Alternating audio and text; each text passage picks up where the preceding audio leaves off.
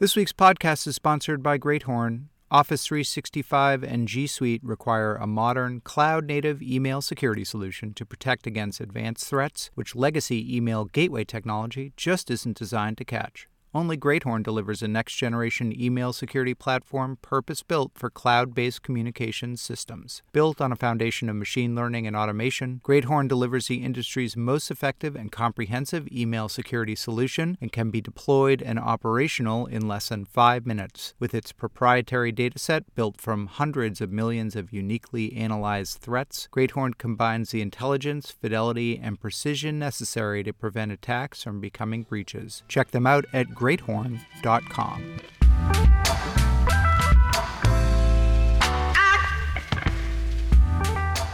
Hello, and welcome to the Security Ledger podcast. I'm Paul Roberts, editor in chief at the Security Ledger. In this week's episode of the podcast, number 123, You've heard of business email compromise attacks, but what about business service impersonation scams? In our second segment, we'll speak with Kevin O'Brien, the CEO and co founder of messaging security firm GreatHorn, about business service impersonation attacks and how machine learning might provide a way to defend against them. But first, Marriott International acquired more than a chain of hotels when it bought Starwood three years ago. It acquired a whopper of a security compromise. This week, almost four years since that deal was announced, we found out how big a breach it was. Marriott disclosed to the public that information on some 500 million Starwood guests had been stolen from its reservation system. This follows the 2014 breach of its point of sale system that affected scores of hotels. To talk about what all this means, we invited security researcher Troy Hunt of the website Have I Been Pwned into the studio. In this conversation, Troy and I talk about what happened at Marriott and what kinds of crimes might follow on the heels of the theft of so much data. Uh, Troy Hunt, uh, Australian security person. Let's go with that. Yeah, so people will know of me mostly from Have I Been Pwned uh, fame, I guess.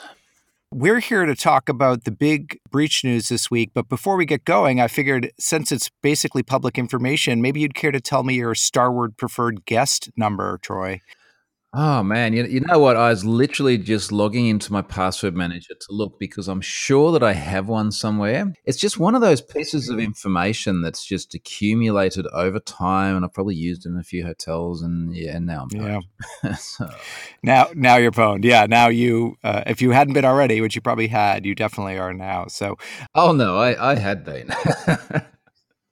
I, I, I was very pwned before this. This is just another one yes, uh, these types of breaches that uh, basically touch everybody, give everybody's skin in the game. We're going to talk about kind of what the implications might be for consumers and individuals. But first, tell us what has happened there at Starwood or Marriott Starwood, I guess.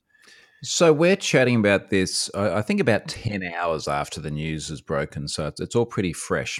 Uh, and, and of course, it, it, always happens when I go to bed because I'm on the other side of the world. So I, uh, I woke up and just saw a stream of tweets effectively uh, about the Marriott having had an incident with uh, with about let, us call it half a billion instead of 500 million because once you start using the B word, things just totally change scale. So about half a billion accounts they believe in, uh, were impacted by this, and they've said, look, it's, it's 300 something million they think sort of has uh, more comprehensive personal information, and some of the other accounts uh, less so. But uh, I think the thing that kind of stood out to me most significantly right off the bat was the acknowledgement that there had been a network compromise in 2014 and that the implication here is is that that access has been persistent across the period of 4 years which would be a really really significant thing yeah. And I think, as Brian Krebs pointed out, that breach in 2014, which was disclosed in 2015, coincidentally, just after Starwood was acquired by Marriott, was a point of service um, or rather point of sales breach. It was cash registers and such. Uh, but as Mr. Krebs pointed out, it wouldn't be at all unusual for uh, sophisticated attackers to pivot from a point of sale system to other parts of the network. And that may, we don't know, uh, but that may be what happened here. We've certainly seen that in in other cases, right? I mean, this was the, the situation with the Target breach some years ago. So, the, the, the premise of gaining access to one point in the network and then you know, using that as the, as the foothold for other access is certainly uh, tried and tested. It will be really interesting to see uh, as the passage of time goes by if we do get more insight into what that actually looked like. Uh, that, that that to me is going to be a fascinating outcome of it, and and hopefully one that we'll actually get to see some details on.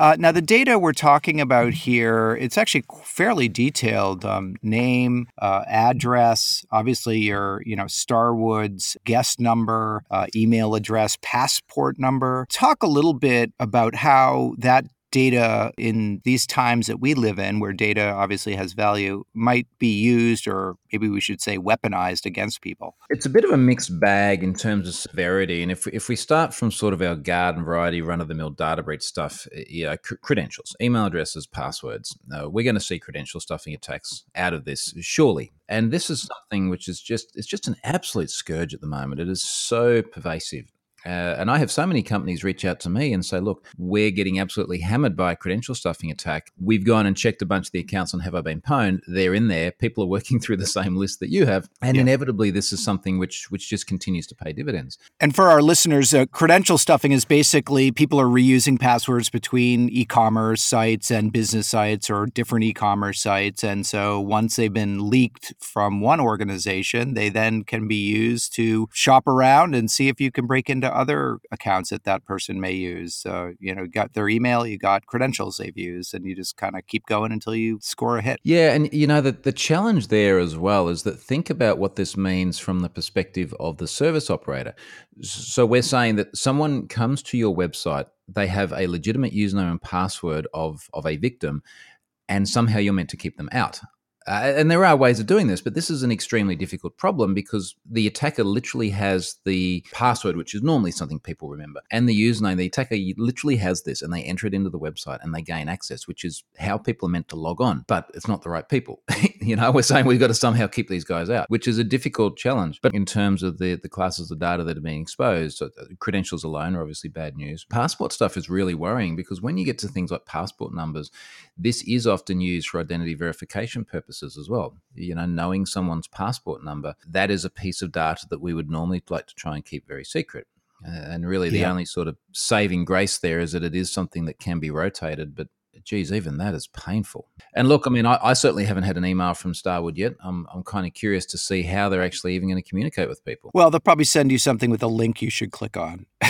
yeah, or, or, an attached PDF document. Oh, God. We're seeing that the very sort of anti patterns of, of sort of safe, secure communications or trustworthy communications play out as part of these data breaches. So we had York City Council this week in the UK send notices out to people saying that they had had they had had an incident. There's another sordid story behind that, but their communication was a PDF document attached to an email and and it just had text in it. Like, why are you doing this? you know, what is the point of this? You, as you said, run the Have I Been Pwned website. Have you seen a response in terms of the traffic to that site um, just since this news broke this morning? I did actually go and have a look today, and and I haven't seen any any noticeable uptick. But it, it's tracking at about a quarter of a million unique visitors a day anyway at the moment. So it's oh, it's quite geez. yeah. No, I know. Look, I'm as surprised as anyone else. It's it's got this sort of big baseline that means spikes in traffic that I might have noticed some time ago now seem to sort of fly under the radar. I, I did see a little bit of a spike earlier in the week. The BBC had a, a, a nice piece that featured it. Inevitably, if the data does ever turn up publicly and I load it, oh my god, that's going to be a big day. you know, that would... right. I mean, just wait till the Security Ledger podcast hits on Monday or Tuesday. I mean, I don't know. I'll start adding those clouds right now. you should. You have been warned. As we mentioned, I mean this this is a huge breach. It's not the biggest breach. It doesn't get up into Yahoo territory, um, but it's quite large.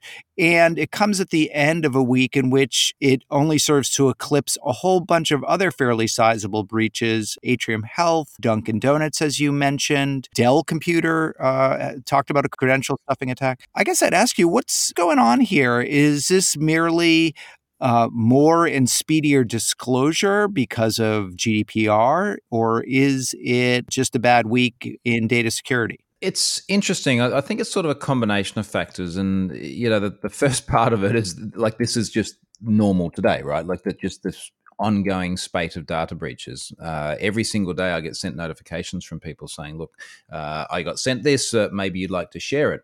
I think what we might have seen with the likes of GDPR is more pressure for disclosure due to potential ramifications. So, so that part of it, I think, is very positive. On the other hand, we are seeing cases come before local regulators under the context of GDPR where the services have been located outside of the EU, and basically the regulator go, "No, it's too hard." Uh, for example, with large data aggregators, US based aggregators that just collect data and then sell access to it have had data yep. breaches, and, and one case in particular, uh, someone reported them to their local Belgian regulator, and the regulator wrote back and went, "Look, they're in the US, they're outside of our jurisdiction," which of course is is counter to the belief that extraterritoriality applies and that everyone's got to play by GDPR rules. But it's, it's quite interesting to actually see what it looks like in practice now, as it's uh, as we're sort of half a year into it. And obviously, you know, uh, Marriott Starwood with 500 million users, you know, or victims, hundreds of millions of those probably are going to be in the EU. What do you think they have in store from what we know about what the rules of the GDPR are and what types of bad behavior they are particularly keen to crack down on? Um, my guess is Marriott might have uh, some big bills coming their way. First of all, as a as a non uh, EU data subject, I kind of lament the fact that I'm not afforded the same protections, you know, as other people. And I, I, guess where I'm going with this is I would really like organisations to uh, follow the path that that GDPR is setting them on, not because they're worried about getting a penalty from a European regulator, but because it's just the right thing to do. You know, I would really sure. hope that an Aussie company down here uh, that wasn't fearful of GDPR ramifications would follow the same path we're in the privacy hinterlands here in the United States as well. So I, sh- I share your lament. Yeah, look, we're, we're pretty much in the same boat. I mean, mind you, the, the US has got state by state regulation around mandatory disclosure, which makes mm-hmm. things kind of weird. But, uh, but I tell you what, particularly in places like California, you're a long way ahead of us in terms yeah. of mandatory disclosure laws, too. Yeah. Um, look, I, I think that the thing that that's interesting in terms of the way regulators in general apply penalties to, tends to come down to a variety of factors, including things like the impact on the individual. Uh, so, yeah, is the impact of of this data breach going to be the same as Ashley Madison? Well, yeah, I, don't think anyone's going to kill themselves because their Marriott account has been exposed. So I guess that's good. uh, it, you know, there there might have been card data exposed by the sound. It seems to be a bit of ambiguity over how keys were protected. So if there was financial damage, well, that that could obviously be quite serious. Not to mention the potential PCI ramifications. So another another sort of regulatory angle there. I think it will be interesting to see if there was sort of any negligence on behalf of Marriott slash Starwood here uh, as well. So uh, certainly there is a, a, threshold beyond which we say, well, look, there there are sometimes very highly sophisticated attacks, and organisations can can do many good things to try and defend against them. But at the end of the day, a, an adversary with enough money, and enough time is going to get through. Now, was that the case here, or was there just a series of systemic failures in their infrastructure? Um, so these are the sorts of things that will will determine how they're judged. So, in the case of Marriott, it seems that what caught the attention of the hotel chain was a uh, effort to steal some some recent data, uh, guest data. I think up to around September 2018. But then they discovered the longer breach. It went back to uh, you know 2014, and and that's where we get the you know the 500 million um, victims. I guess the question would be is it likely that this data has already turned up in you know uh, dark markets or or underground cyber criminal forums that it's it's more or less already there in have I been Pwned in one way or another? Um, or it, or do we think this data is yet to appear? And if so I guess where where would you look for it to appear? It, it's sort of interesting to look excuse me, look at the way uh, this data tends to distribute and and and I guess reach socialization after incidents. And if we think back to things like LinkedIn, I mean, LinkedIn was a great example. So their data breach was back in about 20, 2012. And they knew there'd been an incident. I think at the time they thought, oh, maybe it was about 5 million records or something. But uh, I don't think they felt there was anything of, of sort of too much substance there. Now, inevitably, that data was abused over that period of time. Someone had it, they held onto it. Eventually, got to the point where it went went uh, went onto public marketplaces. And in cases like this, we, we often see this data sort of used for, I guess, more discrete uh, exploitation purposes, and then it's put up for sale. So now, once it's for sale, well, everyone knows about it. But hey, they're still selling it for five Bitcoin a pop, so they're going to make some money out of it. And then a few people get their hands on it, and it starts to distribute, and the value of it goes way down because the supply is up. So it sort of mm-hmm. starts to go through this cycle. And, and the question, I guess, for this for the Starwood situation is has this data actually been used during that period? And are we now up to the mm-hmm. point where it might appear for sale? I'll tell you one thing. I'm going to get people contacting me and saying, "Hey, we've got the Starwood data," and a bunch of it's just going to be absolute rubbish. so, so that always happens. But you know, th- th- then if we look at something like the the Yahoo situation, yeah, clearly that was a really major incident. But I have never seen any credible evidence that that data is out there in any sort of broad circulation either. So you know, maybe it never will be what's being done with this data? So, I mean, when, as you said with LinkedIn, you know, the data leaks, it shows up on a dark marketplace, uh, you know, for sale. Like, okay, well, that, that's what that crime was about. If these crimes where the data never appears, at least in in a way that reaches public notice. Um, what do you think is happening with it? Look, I guess it's a it's an issue of what the motivations are of the of the attacker who's gained the data. So, if we look at different incidents and we look at the way they've played out, I mean, take something like Ashley Madison. The, the motivation there was obviously damage to the organisation. There was uh, no attempt that I'm aware of, at least, to, to, to sell the data. Uh, there was a notice put out saying, "Look, we want you to shut down the service because we have you know ethical and philosophical differences of view. Uh, shut it down, or we're going to dump it." Uh, and then they they went to great lengths to dump that as far as possible. They they seeded it in many different places and torrented it extensively, and it was just like maximum damage. So their mm-hmm. motivation uh, was was you know maybe maybe there was a little bit of um, uh, activism there because they, they don't like the whole idea of adultery and everything. Fair enough, whatever. but obviously there are other cases where it is hacktivism in the traditional sense of like let's just show this organization's got vulnerabilities and flaws and you know possibly we don't agree mm-hmm. with what mm-hmm. they're doing let's just mm-hmm. dump data and make it available to everyone, we don't have any expectation they're going to shut down. I, I, guess the point there is that it's not necessarily a financial motive. Evidently, there are a huge number of incidents that, that do happen that, that are financially motivated. Uh, and I would suggest that of those, that there's only a small amount we know about compared to those that are more sort of hacktivism related, where sort of publicity is part of the MO. I think there's a there's an interesting question to be asked here around what organisations should be doing differently. You know, most of, in fact, most science journalists they're like, oh, well, what's this? What's the one thing that companies should do to fix this? the problem is, it is a difficult challenge. If we think about the the various sort of things that we've touched on today, you know, everything from credential stuffing, where someone has legitimate credentials and they're trying to log in, and you got to stop it. That's hard. The, the the bit that I'm a little bit sympathetic for the likes of of the Marriott with as well is that this is a really large organisation spread spread out all around the world with probably hundreds of thousands of terminals everywhere from back office to front desks. They've got inevitably just an endless array of attacks coming against them. It, it, would be a really, really hard thing to consistently and reliably stay on top of. And, and I would suggest that once an organization gets to sufficient size and complexity, it's almost impossible not to have an incident of some kind. And then the question is how bad it is. And yeah, th- this is inevitably, I, I, think, what we're seeing now. I mean, the, the, the very premise of have, having had someone in the network for potentially four years, well, I can sort of see yeah. how that happens in a very large organization. Uh, certainly, we've yeah. seen it with the likes of Sony Pictures before as well. That was that was allegedly a year sure. someone was in the network.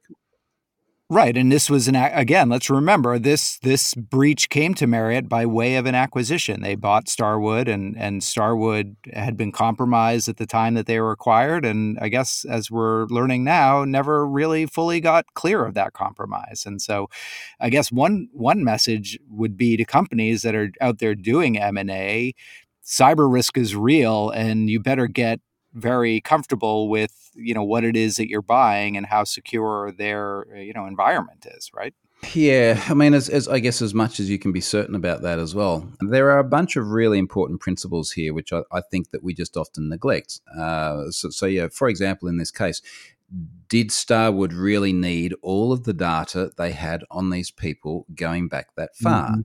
Uh, and this mm-hmm, is one of the mm-hmm. nice principles of GDPR around data minimization. You know, what do we actually need and how long do we need it for? Now, I, I did just look at my password manager while we're talking, and I, I, do, I do have a Starwood account, damn it. Uh, I don't know how much information they have on me, and I don't know if they really still need it. I can't remember if I've given my passport number to them. You know, do I really need to give my passport number to a hotel? Now, I'm sure someone's going to pop up and say, yes, you have to because blah, blah, blah, blah, blah, blah. But it just kind of seems like the sort of piece of data that do I really want to give it willy nilly to every single sure. hotel I stay in? Right and from their perspective if they're going to if they need to take it for some reason do they really need to hold on to it after you've checked out right? Yeah well that's a very good point too. But the, the, the challenge here is that organizations have a, somewhat selfish view of data. Uh, and I've, there was a really good saying someone gave me. So I, I testified in congress just over a year ago on the impact of data breaches on knowledge based authentication. And, and, before I, I did my testimony, I blogged and I said, look, you know, this is like a big thing. What should I tell these people? And someone gave me this really epic saying, and, and, and I did use it in my testimony. And they said organizations view data as an asset, they never view it as a liability. Uh, and, and what he was saying is that they're just trying to collect as much of it as possible because the more data we have on the more people, the more value we have as an mm-hmm. organization but sure. we're not thinking about what the actual impact on the individuals is. And certainly understanding the more data you collect, the, the, the higher your costs are going to be to secure it. And, and if those costs aren't going up, uh, if you're not spending more time and resources and attention understanding what data you have and securing it, that maybe that in and of itself is a red flag, right? Yeah, exactly. And, again, as organizations get larger and larger, that becomes a harder problem. Um, but part yeah. of the, the problem too is I, as an individual, am not sure how to figure out what my exposure is. And I'll, I'll, give you sort of two angles on this. So, one angle is I I would imagine that if I log on to my Starwood account now, I'm not going to be able to see everything that they have on me and everything that was possibly disclosed. Because there's going to be a bunch of fields and attributes and tables and things in databases which is just not surfaced via the UI anywhere. So being able to discover your own exposure, even on an organization by organization basis, is hard. And then the other thing, which I have sort of been pushing for quite some time, and my sort of one man show of what companies should do right, and I don't know if I'm ever going to get much traction on this, but post data breach, I really firmly, strongly believe that every organization should have a facility to provide to people precisely the data that appeared in the breach. And, and the reason why I say this is that every time I load a data breach into Have I Been Pwned, people pop up and they say, Hey, can you send me the data? And I've written blog post blog, blog post about all the reasons I can't do that. Everything from the fact that there's a bunch of sensitive information there I really don't have a way of, of transferring to the masses, through to the fact that I'm one bloke running this and giving it to you as a free service. I really can't scale myself there. So I say to people, you know, go back to the organization and ask them. And time after time, people say, look, I tried, but they didn't reply. Or they said it's not their responsibility. And that really bugs me because, just as a basic principle, I reckon if you lose someone's data, you should be responsible for telling them what you lost. Troy Hunt of Have I Been Pwned, thank you so much for coming on and speaking to us on Security Ledger Podcast. It's been great. Yeah, my pleasure. Thanks for having me on. We were talking to security researcher Troy Hunt, the founder of HaveIBeenPwned.com, about last week's announcement that Marriott International had information on some 500 million guests stolen by hackers. You're listening to the Security Ledger podcast. This week's podcast is sponsored by Greathorn with its proprietary dataset built from hundreds of millions of uniquely analyzed threats. Greathorn combines the intelligence, fidelity, and precision necessary to prevent attacks from becoming breaches. Check them out at greathorn.com.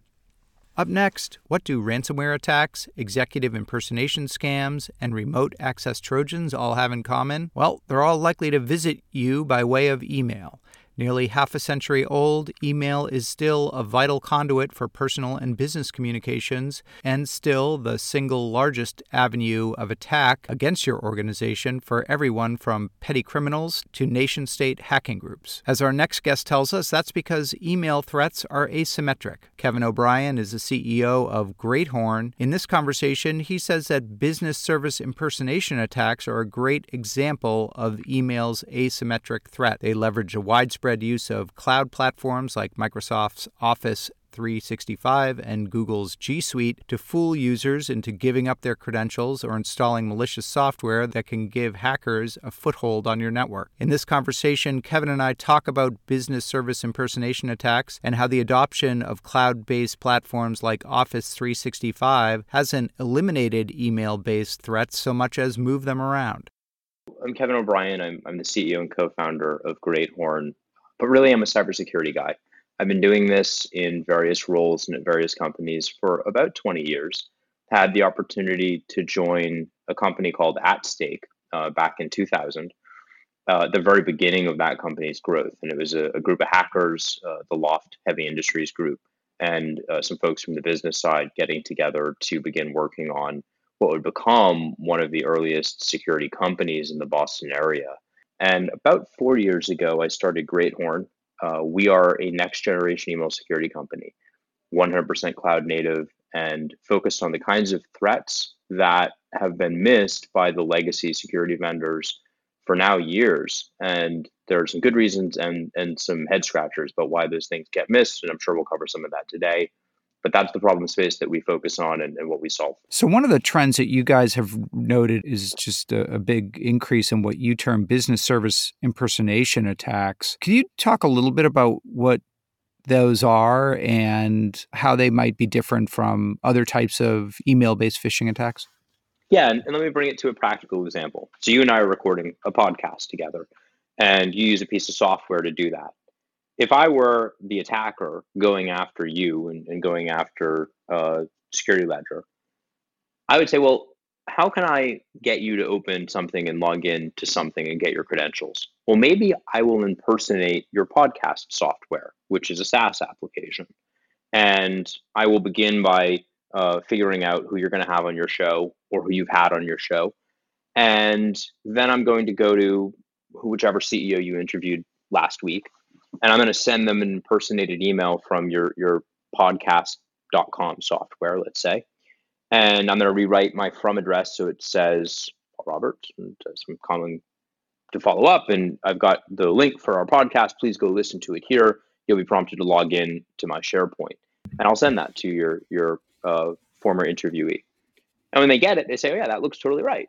And uh, yeah, that was the software we used, and, and I know Paul, so this is fine. And they'll they'll go open it up, and uh, when they do, if I'm really slick, the actual destination will redirect to something like securityledger.com.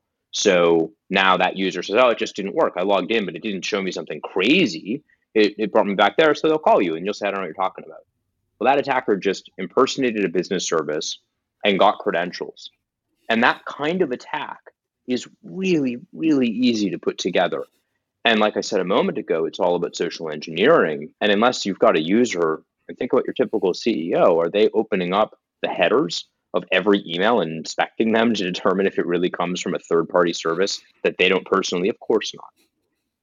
So, this is what we mean by business service impersonation it is the technical manipulation of email to appear to come from a service that somebody recognizes and likely trusts, combined with most often a credential theft attack that in and of itself will be fairly subtle and expected and might even be queued up in the text of the email. Hey, uh, you're going to get this thing, you're going to log in, and then you're going to look at my website, you're going to look at this piece of content that I'm sending you.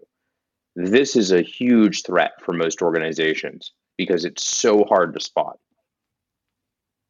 Yeah. So, first of all, how dare you implicate the security ledger in your nef- nefarious plot to defraud CEOs and other upstanding professionals that we have Guilty on our show? Charged. Guilty as charge. Guilty charged. as charged. I've seen how your mind works, and it scares me. Yeah, I mean, you can see how that would be um, a, a, very difficult, if not impossible, attack to spot for all the reasons you stated. There's context. There's a there's a history of a conversation, which most people are just going to assume is is uh, you know this is a continuation of that conversation. There's a link, not an attachment, that can be scanned, and and the link itself may not be malicious, right? And that attack, in and of itself, while it does require a fair amount of research, it may not actually require a hack of a target's uh, computer or access to their inbox, right? You can more or less infer these relationships and infer the conversation just from what you can observe publicly through open sources. That's exactly right. And what you're getting at is a, a point about the kinds of risks that we're dealing with here, which are that they're asymmetrical. Uh, asymmetrical risks are in all other parts of kind of the risk management uh, space the ones we're the most concerned with because as the attacker what i am going to get is access to your inbox your credentials every third party service that you log into using that username and password and as a defender the attacker doesn't need access to those things first so it's incredibly difficult for me to go and, and deal with something uh, where the exposure that I present to the world is just that there's an executive in the world who has an email address somewhere. We can do better, right? So the the advantage that you get to there is that on the defense side, you literally do have access to that individual. And sometimes the way that I like to describe this problem is through the use of a theoretical magic wand. And what I mean by that is mm-hmm. that if you were the CISO of this Fortune 500, you had a magic wand, and you could have infinite resources, infinite staff, and infinite time, how would you stop email attacks? You would look at those headers for every message. You would figure out has this person, my executive, had email contact with this individual before? How like or unlike the real security ledger emails is this one that we just got? Is this person sending a URL that we've seen lots and lots of times, or is this a little unusual? Mm-hmm. Technology gives us that magic wand. We have to build it correctly, but the idea of solving computationally expensive problems, that is, those problems that take a long time for a human to do through the use of automation, is the story of security evolution over the last five or 10 years. And it's where we've addressed this problem from a perimeter security perspective with cloud access security brokers, is where you see next gen antivirus and anti malware going, where they're using machine learning techniques rather than blacklists. And it's high time that we do the same thing for email security. Uh, and that's really the jumping off point for, for my business, but also uh, where I think you'll see much of the email security industry go over the next few years. One of the things that you uh, you being GreatHorn, but also you personally have talked about is how the increasing use of you know uh, web-based services and applications, you know Office 365 and and so on, have exacerbated this problem or certainly made the attacker's job easier. Can you talk about how some of these massively scaled cloud platforms that are very widely used actually can contribute to this business service impersonation problem? Sure. We think that organizations that have selected things like Office 365 or G Suite, which are the two primary cloud based email systems you see in the business world today, have made a smart choice and they have actually reduced their security risk overall it hasn't eliminated security risk. It's just changed where those risks are located from traditional spam or traditional malware and, and virus based attacks to things that are far more targeted. But you've alluded to where it's also broadened that exposure set, which is around the use of the email address as a primary credential set for accessing a multitude of services. Organizations that are sharp are doing things like having a single sign on strategy and so my email address uh, will let me into my G Suite account or my Office 365 account. And then I've got a whole bunch of third party apps and services that using OAuth, using technical API integration, can access that environment. That might be anything from my sales reporting technology to my HR system to uh, my, my financial software. What that means, though, is that if an attacker gets my email address, if they pop my account and they now have the ability to literally log in as me, and MFA helps with this, but it's not categorical, then they also get access to all of those third party services. Secondly, it's really easy for an attacker to create a targeted attack that looks like one of those third party services. I don't have to hack into your laptop. I just need to get you to put your credentials in somewhere by making you think you're logging into one of those systems. And as early as, as 2013, 2014, we started seeing this problem emerge. And that's why the CASB market took off. But now we're seeing it move from file and storage based risk, where apps would be able to steal data, to credential and authentication based risks where impersonations of those services themselves lead to the complete compromise of that entire chain of access and authorization. Right. And, and that could be fueled by things that are beyond the organization's control, like password reuse, for example, right? That's right. And so you see multi factor authentication as being one mechanism by which people can harden that part of the perimeter. MFA is great, but MFA secures someone from logging in as you. It doesn't necessarily stop the impersonation of uh, the rest of these services. And, and so you start to get this, like I said a moment ago, asymmetric threat surface. And so you have to have some way to secure and think about the problem at its locus in, inside of the email account itself not just at the perimeter, which is what we've traditionally tried to do. I mean, we've seen examples of of this type of attack very prominently. In fact, you know, certainly going back to the email hack of all email hacks, which was John Podesta in the Hillary Clinton campaign. Uh, the spear phishing email he was sent was a password reset email designed to look like it came from Google, from Gmail. That was an avenue by which uh, login credentials for his account were uh, compromised. How big of a problem is this, uh, as you guys see it, relative to the again the the vast variety of different uh, email-based threats out there that or, or attacks that are going on? Email is and remains one of the most important security priorities for organizations up and down the Fortune 500 and beyond uh, a survey that we ran in 2018 showed that it was literally the number one security priority for the CISOs whom we spoke with, uh, and only uh, a few points ahead of data security overall, and then network security trailing is the third place. People understand that email issues and email risks are horizontal. They touch every member of an organization, and they're high risk. That is, if I can convince your CFO to wire me a million dollars, or I can convince someone that they've got a password reset, like happened with with Podesta, I have access to everything, and that mm. is the risk that most organizations are grappling with. Security is not an either or proposition, and getting this right requires layered approaches to how we think about these problems. Unfortunately, the security vendor side of the equation has for a long time said if you just buy this product, these problems will go away. It's got to yeah. be part of a comprehensive approach to how you think about these things. You should have multi factor authentication. You should set SPF, DKIM, and DMARC up correctly. And you should have a integrated email security approach that looks at the kinds of things we're describing here and not rely on the tech that you probably brought in when you were also going into colos and dealing with racks of servers that might go offline, which is when the gateway market was started.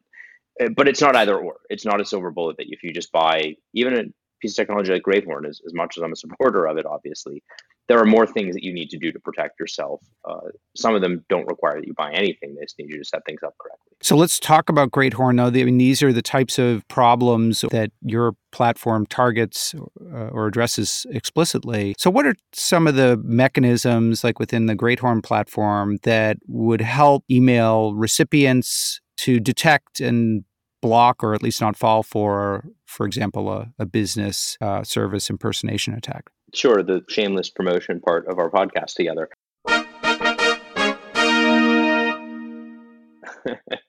we think about it this way there are essentially four areas of concern when you're dealing with email security. You can have an imposter attack, and that can be much of what we described here an imposter attack that leverages someone you know or a service you know.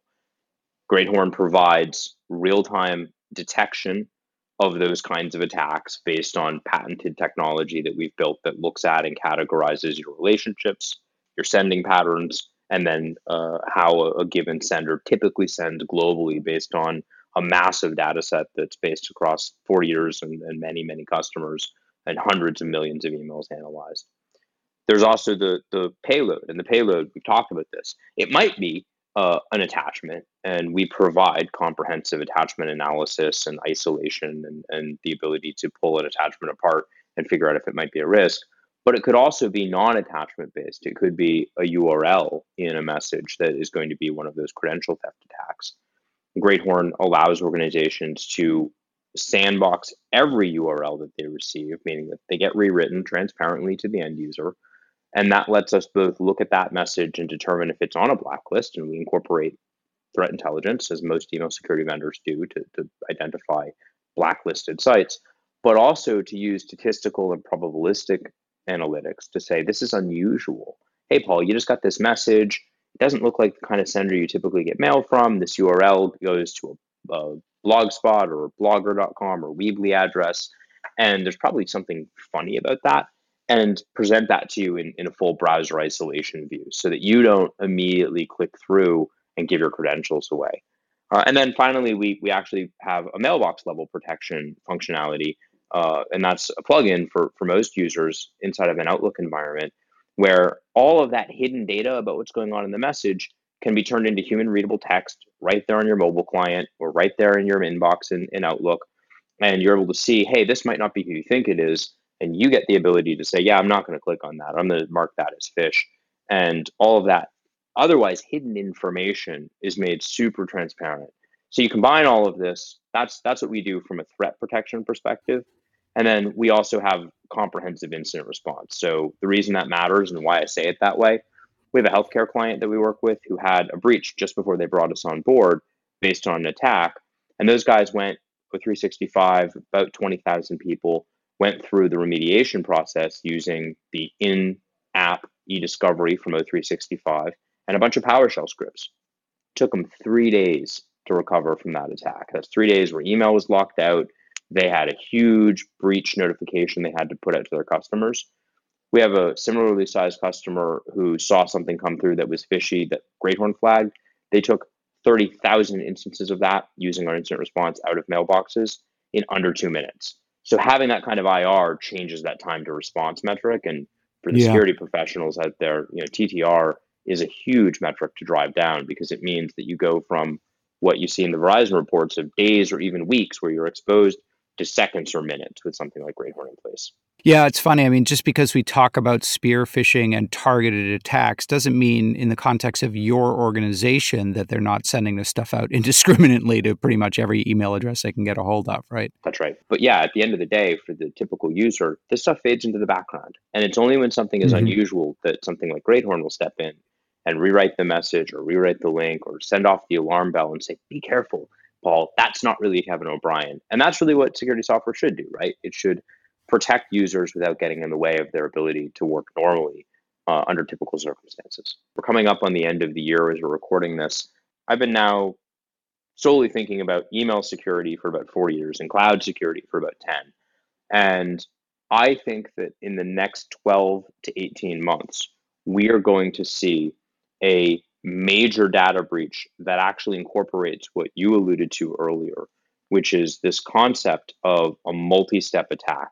Someone's credentials are going to be stolen from a, a spear phishing or business email compromise attack, but it's going to move into the rest of the business. And for an organization that has all of their critical information in SharePoint or Google Drive, that spear phishing attack that leads to that data breach and that data exposure is going to be categorically the cause of the breach and not just associated with it, which is what we've seen, with the exception of some of the large profile things like Podesta. We haven't really seen in private industry yet. So I think that this is a problem right. that needs to be solved. I think it's more urgent than ever before as we walk into 2019. Uh, and I think, you know, from a, a approach perspective, I think it's going to be a business service impersonation that does it.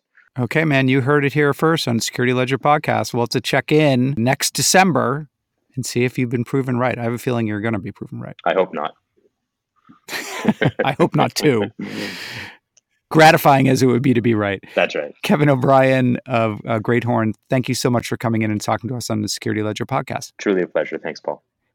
We were talking with Kevin O'Brien about business service impersonation attacks. Kevin is the CEO of the firm GreatHorn. You've been listening to the Security Ledger podcast. This week's podcast was sponsored by GreatHorn, with its proprietary dataset built from hundreds of millions of uniquely analyzed threats. GreatHorn combines the intelligence, fidelity, and precision necessary to prevent attacks from becoming breaches. Check them out at greathorn.com.